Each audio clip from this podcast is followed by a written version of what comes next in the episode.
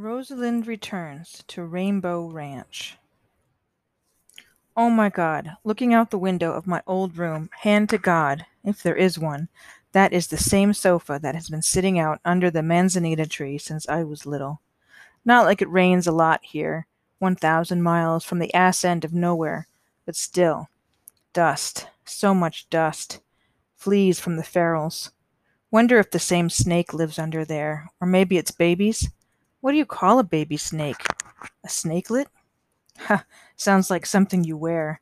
Get an influencer to promote that shit, and you are like golden.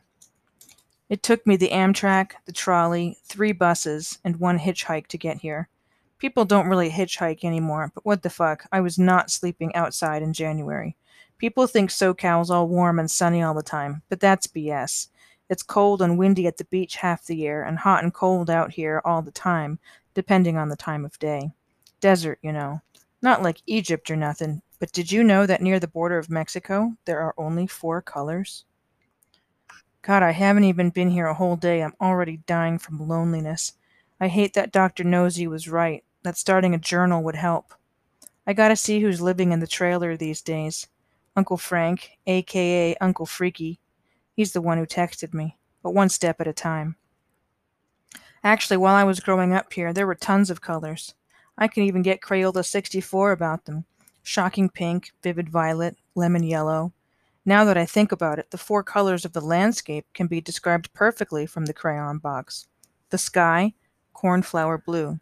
The dirt, burnt sienna. The chaparral, my earth science teacher would be proud. Middle green. The clouds, white. Boring, but that's all they got for that. Those other colors, the ones I just talked about, they're from all the trash around, ground into the ground. I have no cell service now, so yeah, that was from memory. That was kind of inspirational, actually. I turned away from art a long time ago. This place is my origin story, like it or not, including art, so. There's not even electricity here.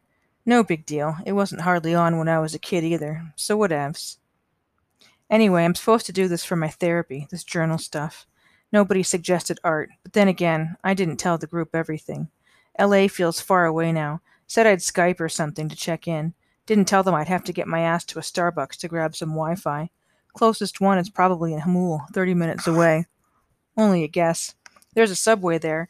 Hit it up last night when I got off the bus for the last time. That's where I got my ride, too.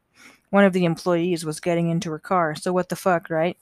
Turned out she lived 15 minutes short of my place, but she helped me out. That's a person who has been in your shoes, been so desperate for a kind action you get all teared up when you get it, like I did. This house feels so small. Can a person like me be a landlord? Then I can stay. Do I want to? I don't even know how many people are here. The parked cars don't mean anything. Same two junked school buses, trashed SUVs, and the ferals' favorite sleeping spot, the rusted out pickup with only the letters YO left on the tailgate are all still here.